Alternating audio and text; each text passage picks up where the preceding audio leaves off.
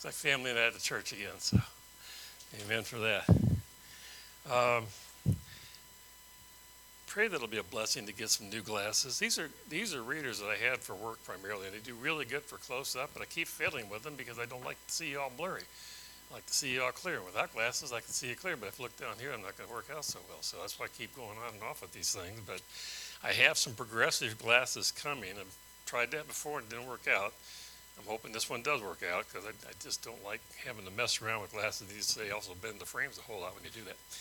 But anyway, for those of you that might have been here last Sunday, uh, Brother Matt kind of left us hanging a little bit, so I'm going to finish what he started. Um, great message.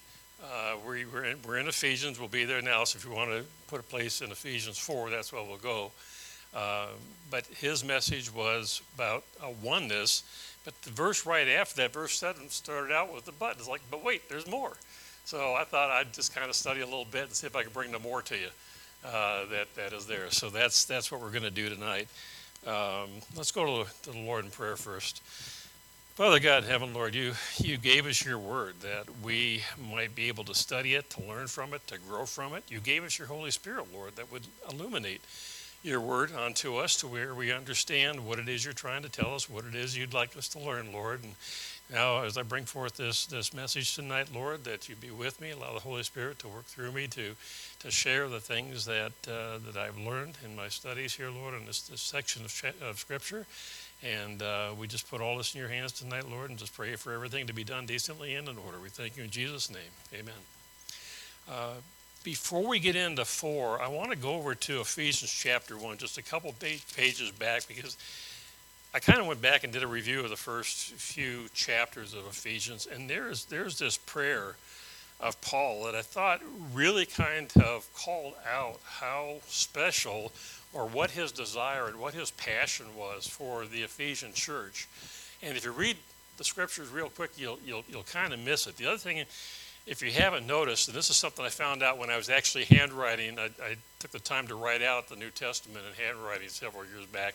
It was a little bit of a labor, but it was fun because one of the things you find out is whoever put these numbers in here didn't realize that sometimes there's like seven verses that are one sentence. And, and you got to be kind of careful about that because sometimes you might find some pastors that go and grab one of those little sections and make a whole doctrine out of it and miss the whole point because it's all one sentence. And, and this is what we're dealing with here in, uh, in 1st Ephesians, starting in, in chapter 15. It's basically one sentence all the way down to verse 23. But uh, as, as you're reading this, think of, think of that early church in, in Ephesus that they knew there's some people there that knew Paul. Paul's not there, he's sending them a letter. And somebody said, Hey, you know, come tonight. You got to come tonight. I got a letter from Paul that we're going to share with the church. It's going to be great. So these, these people, uh, part of the body that are in Ephesus, have come and they hear this from the Apostle Paul. It says, Wherefore I also, after I heard of your faith in the Lord Jesus and love unto all the saints, cease not to give thanks for you, making mention of you in my prayers. So this is basically what Paul is praying for on behalf of these people of Ephesus. It says that God that the God of our Lord Jesus Christ, the Father of glory, may give unto you the spirit of wisdom and revelation in the knowledge of Him, the eyes of your understanding being enlightened, that you may know what is the hope of his calling, and what the riches of the glory of his inheritance in the saints, and what is the exceeding greatness of his power to usward who believe according to the working of his mighty power, which he wrought in Christ, when he raised him from the dead and set him at his own right hand in the heavenly places far above all principality and power and might and dominion and every name that is named, not only in this world, but also in that which is to come, and hath put all things under his feet, and gave him to be the head over all things to the church, his, which is his body, the fullness of him that filleth all in all. One long sentence, but what a powerful, I mean, that, that's a prayer from Paul to these people. I mean, if that doesn't get them excited on, a, on whenever that night was that they brought this message, I don't know what will. I mean, it's just, it's got to be able to restore, you know, the, the, the, faith of those that maybe have been going through some struggles. Obviously, you know, encourage the faith of those that are, are new believers, since Paul was there personally many years prior to this. But that's, that's Paul's passion. He, he has a deep desire for this church to grow and to mature. And with uh, the message that, uh, that Matt brought last week, uh, he kind of talked about oneness. So my, my message, and I, I, guess I gave it a title, is Oneness of the Body, Diversity of Gifts, and Unity of the Church. And that's what we see here in, in the verses between Matt's message and my message tonight, is to look at the emphasis, as Matt did last week. His, his thing was all about the oneness. In verses four through four through six, we've got uh, the word one. There's a sevenfold oneness in those verses where it talks about one body, one spirit, one hope of your calling, one Lord, one faith, one baptism, one God, and you know, so all those seven ones emphasize to all those people. Again, you're dealing with a, a mixed crowd here. You've got Jews, you've got Gentiles, but primarily for the Gentiles that were in Ephesus, they need to understand there's not multiple gods. I mean, that area and that, that crowd dealt with a God for every situation. We had a God for Monday, a God for Tuesday, a God for Sunday, a God for football season, a God for baseball season, a God for everything. Uh, so uh, Paul just in this, in this oneness, it's like, look, you know, we don't have different spirits to deal with. We don't have different gods to deal with. We don't have a lot of different hopes. The hope is in our calling and in our faith and trust in Jesus Christ. And so we kind of set the stage there in this oneness, and then came up with a fourfold, uh, a fourfold all pattern in the last in, in, verse 6 where it says father of all who is above all through all and in you all so we know that paul was from someplace in the south uh, just based on that verse right there, because he was in y'all. Uh, and so that's, you know, that should be encouraging. Um, but so, you know, so Matt laid down that foundation of, of the, the oneness, and it was a great message and, and, and gave us confidence to, to know that, that we, you know, we have one channel between us and our Creator God. And that channel goes from us through the Holy Spirit to Jesus Christ on the throne to God and the three are one. And, and we have that unity, and that's, that's just really kind of special uh, to know about and to understand. But that's, that was last week. So in, in verse number seven, we see, uh, again, as I mentioned, we see the word, the word but here in, in verse number seven in Ephesians chapter 4. Um, verse 7 it says, But unto every one of us is given grace according to the measure of the gift of Christ there are multiple gifts. I mean, salvation is, is a gift of God. There are multiple gifts. There are gifts that the Holy Spirit gives unto us. There's gifts that are given to people to, to, to deal with the church, and we'll get into that. But the, the thing that I thought was interesting about this is yes, there's, there's a gift mentioned here, but it says the measure. And I think that's really important to understand is the spiritual gifts that we have go to people in different measures. Some people have more than others, and that's not necessarily a bad thing. Uh, but that's the way the Holy Spirit has, has planned it out. You know, it's like this person's going to need more faith than maybe somebody else. This person's going to need to be able to give more grace than somebody else. This person's going to need this or this person's going to need that. Holy Spirit understands our needs, and He gives us what we need in measure based on what our needs are from, from His perspective. Again, His you know, the Bible talks about God as the fact that His ways are not our ways. Well, from the Holy Spirit's point of view, His ways are not our ways either. We, we think we know what we want. We think we know where we're going. We got our plans. The Holy Spirit, again, being, being God, understands what is, what is best for us. And I think I, mentioned that before. Um, so we, we see this word here, and I mean, it could be used as an adverb or noun or preposition, but in this case, it, it is a conjunction. And a conjunction brings a couple different thoughts or, or, or phrases or sentences together. And in this case, it, it looks at a contrast. So we're kind of contrasting this idea of oneness with the idea of, of gifts and, and different measures of different, uh, different gifts coming together. Um, so again, it says in verse 7 that, but unto everyone is given grace according to the measure of the gift of Christ. The first spiritual gift we're dealing with here is, is this notion of grace, which leads us to salvation, because obviously a couple pages back, and it's something you all know, Ephesians 2 8 9, for by grace are you saved. By faith, it's a gift of God. Again, mentioning it's a fact, it's a gift. It's not of works lest any man should boast. So nobody's going to save themselves. Uh, and if you hear anybody that says, yeah, you know, I finally decided to get myself saved, uh, you need to talk to them a little bit longer and share, share some scripture with them. We, we don't save ourselves. It is a gift of God. Uh, we have to have faith in the finished work of Jesus Christ, but it is a gift of God, and it's through Him uh, that we, and His grace, that we are allowed to be to be saved. Um, and so, uh, it will take, and, and, and if you think about it, it takes grace to fit in to the body of Christ. We all have to have a measure of grace because we're not all the same. We all have different peculiarities. We like certain things about certain people or don't like certain things about other people. It's grace that's going to allow that body to mature.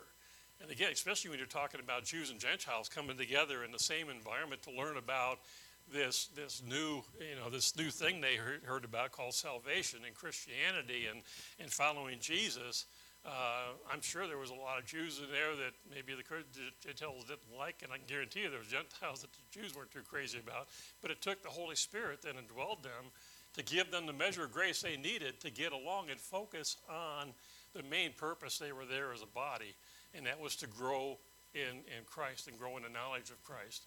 Uh, which is why I, I, I, grieve a little bit when I, when I don't see a, a, full house of people that, that should be here. Because if they're not here, that measure of whatever gifts they've got is, is, is not here. It's not present. It's not being it's not being used. It's not being you know we can't share our gift. They can't share their gift. So uh, that's that's an unfortunate thing when we when we don't have all the people that uh, that could be here. Obviously, there's reasons why some people aren't here with sickness, travel, and all that. But but those that could be here and should be here, uh, we're missing that piece of the body.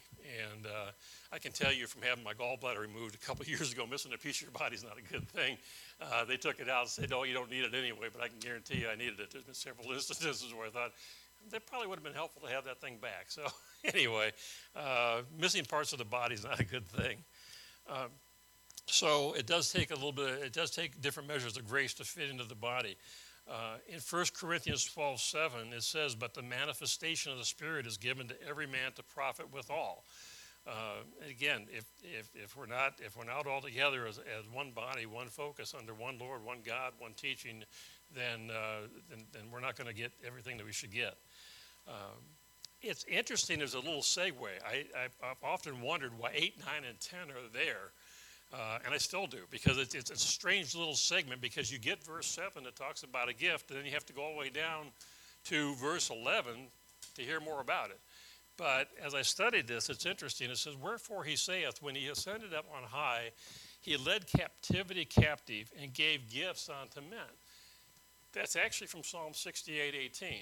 And it's kind of interesting because I think what Paul's trying to do here, again, you have to understand Paul. He was, he's you know, a, a, Jew of all Jews. He's an Israelite. He was, he was taught by the best. He actually spent three years out in the desert to learn more because he obviously missed something by not knowing who Jesus Christ was. But he understood his Old Testament inside and out. And I think he went back and grabbed this, this psalm because if you look at the, the whole psalm, it doesn't really say when it was written, but it gives an indication that it was written during the time in First Chronicles when the Ark of the Covenant was taken from Obed Edom up to Mount Zion in Jerusalem. Again, Mount Zion isn't very high, but it was the highest point in Jerusalem. And it's the idea of, you know, God ascending over his people, and they got the spoils of war because David has just defeated the Philistines. So it's an interesting contrast between God, again, taking care of his people and giving them gifts at that point in time, to then when you get down to 9, it says, now that he ascended, what is it? But that he also descended first into the lower parts of the earth. He that descended is the same also that ascended up far above the heavens, and again, that he might fill all things. I guess they didn't want to say with all again, but the same concept, to fulfill all things. So here we've got that correlation between something that God did in the Old Testament and, and Jesus Christ, and it's obviously talking about Jesus here when you look at 9 and 10. Um, John 20, 19 talks about when, when Mary approached him in the garden, he says, You know, touch me not. Uh, because I've not ascended yet unto my Father. So we know that Jesus ascended. Uh, take a look at, just go back to John, in John 3, real quick. Take a look at something here. John 3, and.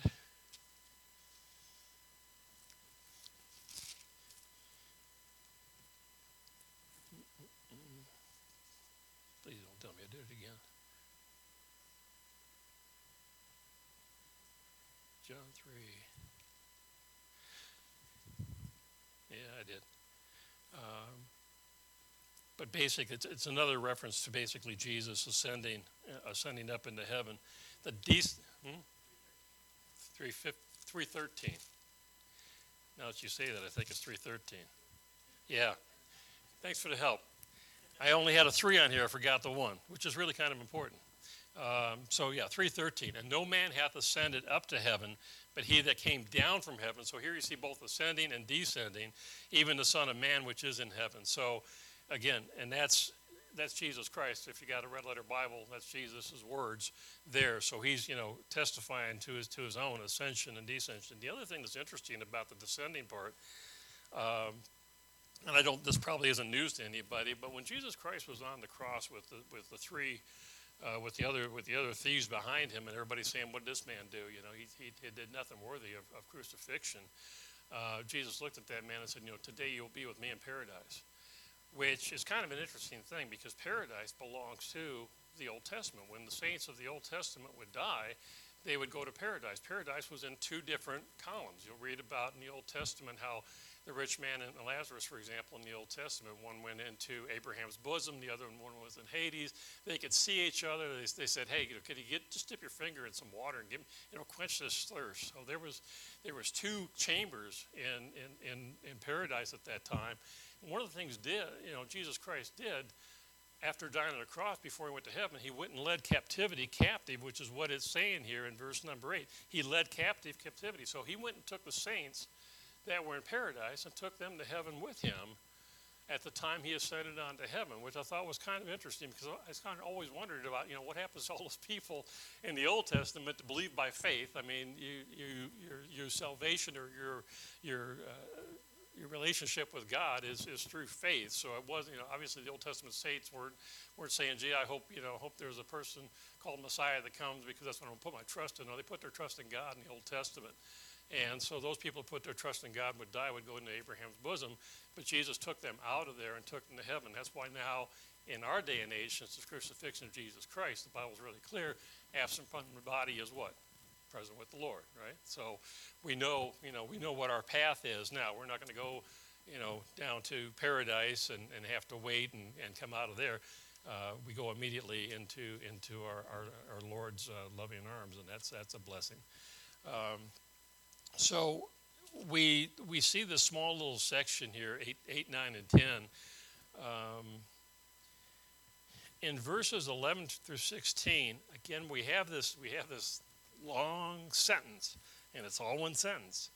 And verse 11 through 16, it says, And he gave some apostles, some prophets, some evangelists, some pastors and teachers for the perfecting of the saints, for the work of the ministry, for the edifying of the body of Christ, till we all come in the unity of faith and of the knowledge of the Son of God, unto a perfect man, unto the measure of the stature of the fullness of Christ, that we henceforth be no more children tossed to and fro and carried about with every wind of doctrine by the sleight of men and cunning craftiness, whereby they lie in wait to deceive, but speaking the truth in love may grow up into him in all things which is the head, even Christ, from whom the whole body fitly joined together and compacted by that which every joint supplieth, according to the effectual working in the measure of every part, make, maketh increase of the body unto the edifying of itself in love.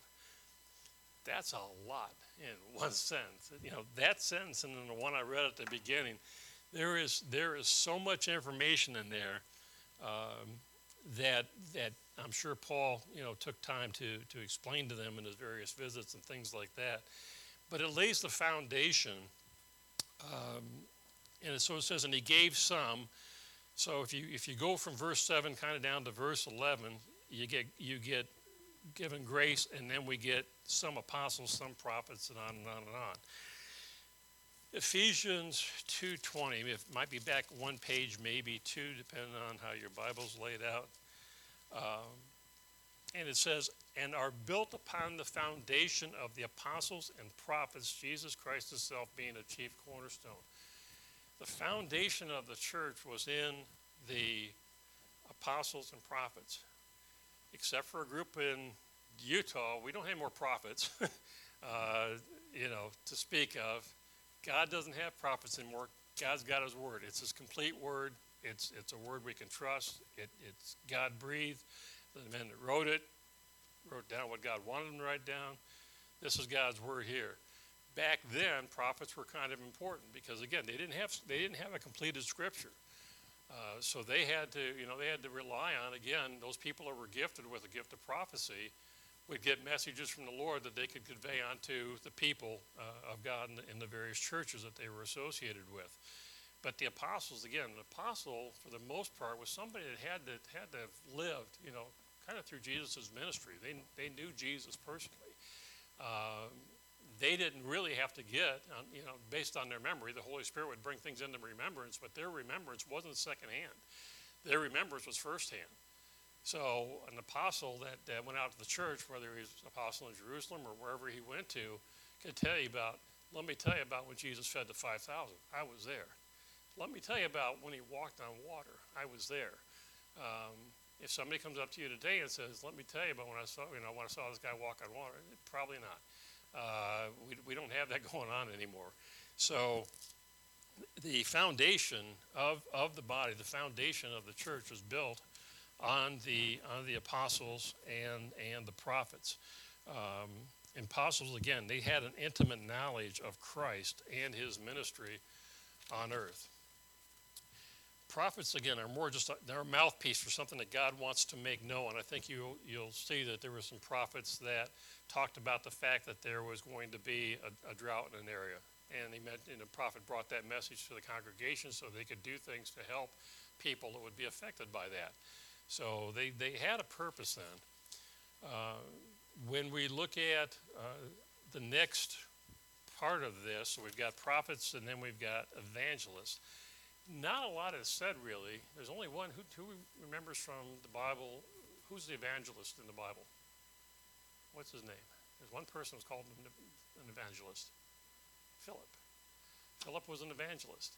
Philip had a pretty good relationship apparently with, with the Lord because he had four daughters and they were all prophets. So, again, prophet wasn't an office, it wasn't a position within the church, it was a spiritual gift. And apparently, these four daughters of Philip had the gift of prophecy as well. So, it wasn't limited just to men or just, you know, it wasn't, it wasn't something of that nature. If, if the Holy Spirit decided you should have the gift of prophecy, then he laid that on you and you, you kind of do it. Um, so Philip had four daughters, and, and, and they were all prophets. Evangelist means a bringer of good tidings. Um, basically, somebody that's going to herald the gospel. Uh, it's interesting that I know I've been in a number of revivals, and sometimes, even though it says that they're uh, an evangelist is to bring good tidings, uh, sometimes their tidings aren't that good from my perspective, and it's only because I'm getting my feet stepped on. Uh, but the thing that they are bringing is tidings, or should be bringing, are tidings from the Word of God and messages from the Word of God. And more often than not, as in, my Christian life, as, as I grew over the years, um, the messages got a little bit more enjoyable over time because they weren't kind of stepping on me and, and pointing their finger at me and things like that. Um, in the men's meeting, uh, Matt brought a, a, a, challenge to us, and, and one of the things that made me realize in his message was the longer we're with the Lord, the longer we're saved, we don't have to deal really so much with, with sins in our life of, of commission, meaning things that we know that we shouldn't be doing. We know it's not right to lie. We know it's not right to drink. We know it's not right to swear. There's a lot of things we know and we've learned over, over our Christian life that you just don't do those things. But what happens to the saints that have been with the Lord a lot longer, we forget about those things that we should be doing sometimes and those things are, are omitting the things that God wants us to. We, you know, we get lazy maybe in our church attendance. We get lazy maybe in our Bible, Bible reading. Those kind of things, quite honestly, as far as I'm concerned, because Matt brought up in, at, at men's meeting, you know, grieve not the Holy Spirit, right? That grieves the Holy Spirit, quite honestly. In my mind, I have to think about it this way: that that kind of stuff grieves the Holy Spirit as much as lying and adultery and you know any evil sin you can think of not doing what is very clear in black and white that we should be doing as believers and followers of Jesus Christ that have the Holy Spirit within us to guide and direct us is is just as bad, I believe, in, in God's eyes. And I think if we if we look at that way, at it that way, it might motivate us a little bit more to to not omit those things that's very clear in the scriptures that that we do. So that was you know, I appreciate that lesson on, on Saturday, Matt, that brought that to our attention that, you know, we can, we can kind of slack off on things sometimes and make excuses for some things. And, oh, I heard that before. There's not going to be anything new tonight for me or whatever. Uh, you never know. Um, you, you know, if, if you if you miss church, you're not going to know what you missed because you weren't there. I mean, it's pretty pretty obvious, and and the the body is lacking, and so uh, we just we need to we need to be as, as strong a body as as we can. Um, so it, it, gets into evangelists. We've got an evangelist coming in, and we're continuing to pray for uh, for the brother Beal that's that's coming. Uh, he'll be with us all week, and I have no idea what he intends to preach on, but I can pretty much will guarantee you he's probably already working on the lessons now and, and, and hopefully working with the Holy Spirit to determine what we should have, and that whatever it's going to be, um, I want to be here every night and make sure that I don't I don't miss anything. You know, I'd hate for I'd hate for me to say, well, you know, I'm just back's a little sore, feet's a little sore, whatever. You know, I'll listen. I'll listen. That's our scapegoat now. New technology. I'll just listen to the message on, on, on Facebook or the internet or whatever. That doesn't replace being with the body. It just doesn't. I mean, it's nice that we have that technology for people that are shut-ins, but again, we just grow too complacent and knowing that that's there to say, well, you know, we'll just we'll just kind of listen that way. Um, there's a reason why Paul was so emphatic to the Ephesians that the body be in unity and allow the diversity of the gifts that the Holy Spirit has given them to work to not only build up the church but to edify one another. We don't have spiritual gifts, so we can we can go around boasting about, well, you know, there's nine gifts in there, and I bet you I got eight out of nine, and you know, so I'm, I'm doing pretty good. You don't go looking for gifts. The Holy Spirit gives you those gifts. You know you should know kind of what gifts you have just by your conduct, just by your character and all that. You shouldn't have to take a test and, and say, okay, well, I'm to I'm gonna work really hard to get this gift. Holy Spirit gives you that gift. And it's evident in, in your walk. Other people can probably tell you what your gift is better, you know, than you trying to figure it out on your own. So if you want to know what your gift is, you could ask your other brothers and sisters in Christ because they could probably point it out to you. I know, you know, I, I know generally who's got a gift of hospitality and helps. You know, I look to Matt and Amy over there. I mean, if, if you ever need something done, he's not, you know, eh, for what he's just, he's just always there. And I, you know, that's just that's just the way it, and that's that's a spiritual gift in my mind. Uh, you know, helping people, helping members of the body do things that that maybe they're not skilled or not talented enough to do or whatever, and just just being there and then building up the church itself, the body of Christ, and you know, just the helps to help all the ladies, you know, that, that do the work that when we have fellowships and things like that. Um, it's the Holy Spirit that's guiding and directing you, hopefully, to you know, to to to do that kind of thing and, and to be a help to that. Uh, all the work that got done here in the church over several weeks. I mean, if people didn't have certain gifts of administrations or operations or things like that, that work would have never gotten done. It's only through the Holy Spirit giving gifts onto the people within the church to, to get that done. Um, so that's you know that's just really, really an important part of it as, as well. So, so we've got evangelists, and then we get into the the last couple, which is kind of interesting because it says, "And some pastors and teachers." Uh, I find this interesting because I've heard a lot of different preaching on that. I hope I'm not going to uh, get anything wrong here, but when I see pastors and teachers, that's really, there are two separate gifts here. There is a gift of a pastor, there's a gift of a teacher, but what's interesting is if you go back and look in, in 1 Corinthians um, chapter 12, in that same list of the gifts that were given out of the church, it doesn't master, mention pastor, it mentions teachers. Uh, and I found that interesting, and I think I, I think I understand why. Uh, the word pastor is only one time in the entire Bible, and that's it, right there, pastor and teachers. It's not, it's not anywhere else. But the, if you look at the word for pastors and what pastors are, what pa- they're a shepherd. So all the other times that word is used in the scripture, it doesn't say pastor, it says shepherd or shepherds. And if you think about it, what does a shepherd do? Because I can, I can definitely ascribe the characteristics of what a shepherd is, you know, to, to Pastor Swanky without any problem at all. I don't have to worry about is he a pastor because that's what the, that's what the word is. It's shepherding the flock. It's making sure that the people are being fed, making sure that they're protected from things from outside, making sure that if there's a lost sheep, they're brought into the fold. You know, so if you think about the things, the way a shepherd interacts with, with the sheepfold, I guess we're all just sheep because that's what a shepherd does, takes care, takes care of the flock and make sure that we're, you know, that we're fed from God's word to make sure that we don't, we don't go hungry.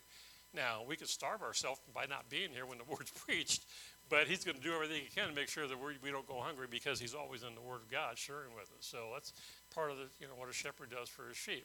If they're sick, you know, he, watch, he watches over them. He prays for them, provides, you know, prayers and supplications for them like we all do for one another.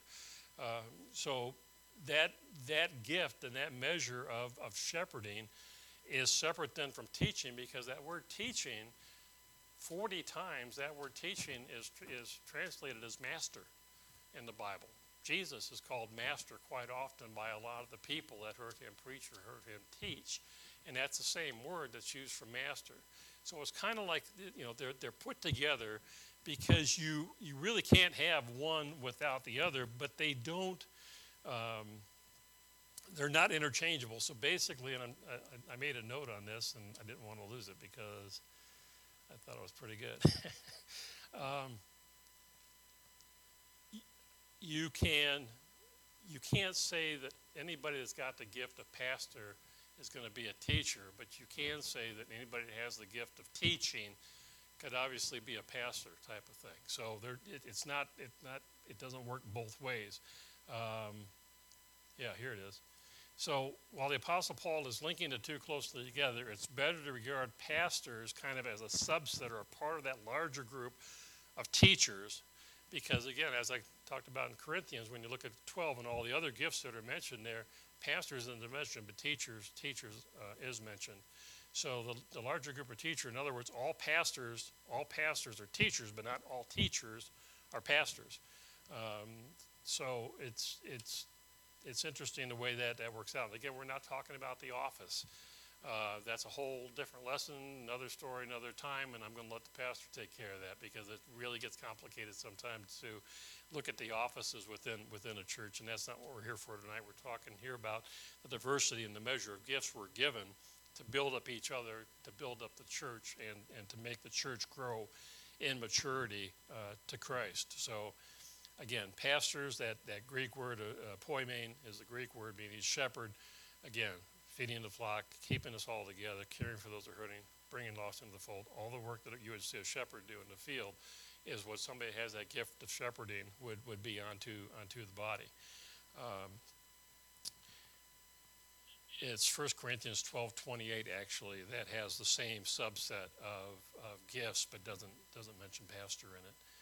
Um, in 1 Corinthians 12, 6 and 7, it talks about diversities of gifts, differences in administration, and differences of operation again. So not only do we have the idea of a measure of how much of a gift, a gift that, that we have within us, but there's multiple gifts. Not everybody has every, every gift that's mentioned. I can guarantee you that, but I can also guarantee you that people probably have more than one gift. Uh, matter of fact, I know they do, uh, just from my experience over the years. Uh, but it, again, it's not something you work for, it's something you're given by the Holy Spirit. So um, usually your spouse can tell you what your gifts are. I, I know what I know what Helen's gifts are. I, just from her character and how she interacts, you know, with with uh, with the body, so to speak, at, at church and things like that. So we know, you know, we know what gifts are out there, but there there are diversity of gifts. So God, in His infinite wisdom, within a body of Christ, if you were able to see kind of under the covers and say, okay, well, we got 50 people in this body, and here's how the gifts are diversified, and you look at that list, and you go to another like minded church, independent fundamental Baptist church, and look at that body, the whole balance of who's got what gift and to, what, you know, to what level is probably going to be different because the Holy, the Holy Spirit's going to give what that body needs for the people within that body where, and where they're at within the level of maturity and growing as a church body. And a church body never fully, hopefully, never fully matures. Now, a church body can die because it doesn't mature, but again, as new people come in, they're going to be down here. They're going to be hearing about spiritual gifts for the first time. It's up to us to, to build them up, to help, you know, to help work with them, to help give them uh, the knowledge from the Word that they need to grow as a, as a baby Christian into, into a mature Christian. And that process is continually going on within, within a church, within the lifetime uh, of a church. So um, it's it's really you know that it's really important that, that we understand that there's diversity of gifts there's difference of administration so how somebody applies uh, hospitality. So you got you've got like a measure of hospitality and then you've got how that's administered or how it's per, you know perceived or, or, or done within the body. And then you've got the notion of diversities of operation so all of that all of that stuff is basically tools that that god has through his holy spirit that he he, he allows you know us to operate as as a body of christ. Um, and it just you know it, it amazes me sometimes it probably shouldn't but it does when you get into the word of god how god has everything taken care of for us i mean we still have free will yes but he's got everything taken care of for us there isn't there isn't any situation that really he hasn't thought about He's given us His Holy Spirit. He's, he, you know, he's made sure that Holy Spirit gives us what we need so we can function properly in the body by helping others. Um, they're just, you know, he's, he's provided, he's provided everything we need. Um, and so and this, uh, basically, another way to put this would be that a spiritual gift then is the ability given by the Holy Spirit to express our faith effectively in word or deed for the strengthening of someone else's faith and strengthening the body of Christ. That's really what it's all about. So, when I started the message, we talked about oneness and then we talked about diversity and about unity. So, we've got the oneness that Paul mentioned about last Sunday. We've got the diversity through the Holy Spirit and the gifts. And if you want to read more about the gifts, you can go into Corinthians 12, 13, and 14. In 1 Corinthians, there's a lot of information in there. It talks about the gifts in Romans, and I may come back and you know, when I have an opportunity to preach again, either continue on maybe with, with some thoughts here in Ephesians or uh, get into that a little bit more. I just need to make sure the pastor's here before I do, because it's, one of the it's one of the scary things. I don't know other men that have, have had to fill in, think about, but you obviously want to make sure you're not going to uh, say something to where when the pastor gets back, he says, "We need to talk."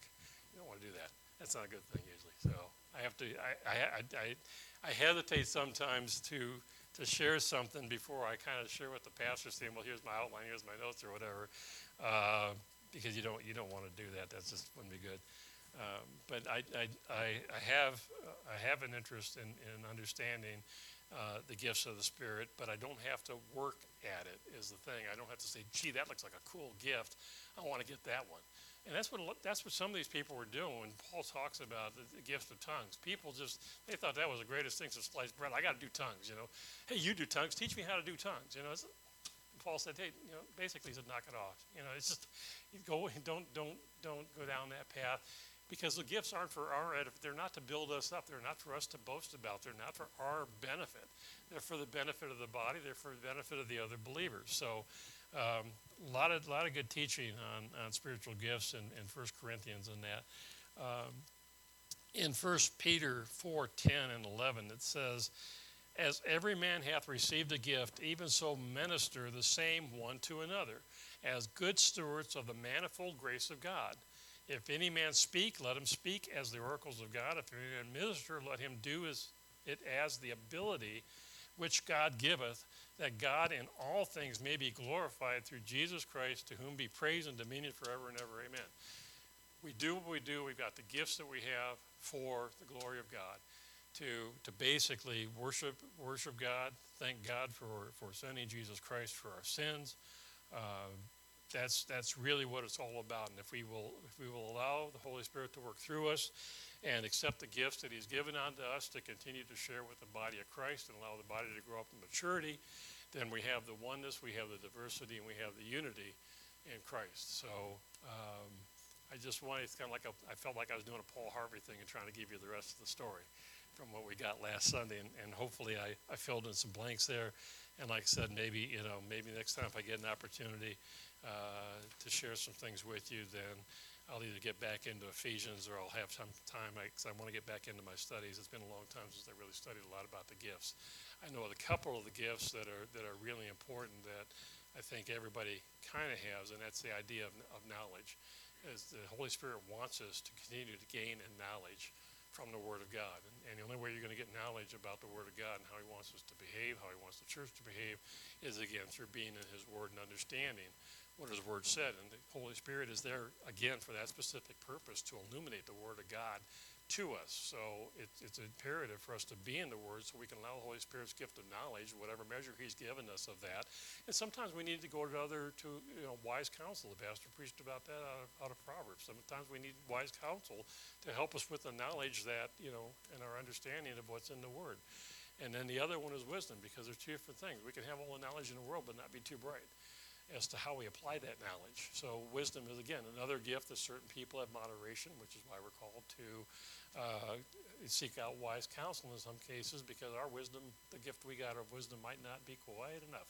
We need to go somebody that's got a little bit more of that gift and, and check things out and get some additional wisdom. So, uh, how the Holy Spirit operates within our life is, is, is, is fascinating to me. And I just, I thank God every, every day that, that when Jesus left, uh, I can't imagine what it would be like if he left and didn't give us a comforter. I mean, it just, I don't know how we'd function, quite honestly. I mean, it, it, it, there had to be something there to, to help us grow from, from a baby Christian into, uh, into a more mature Christian where we can actually help the body. So, anyway, that's what I have for you tonight. Hopefully, there was something there that might have been a blessing to you. So, thank you for your attention your time. Have a good night.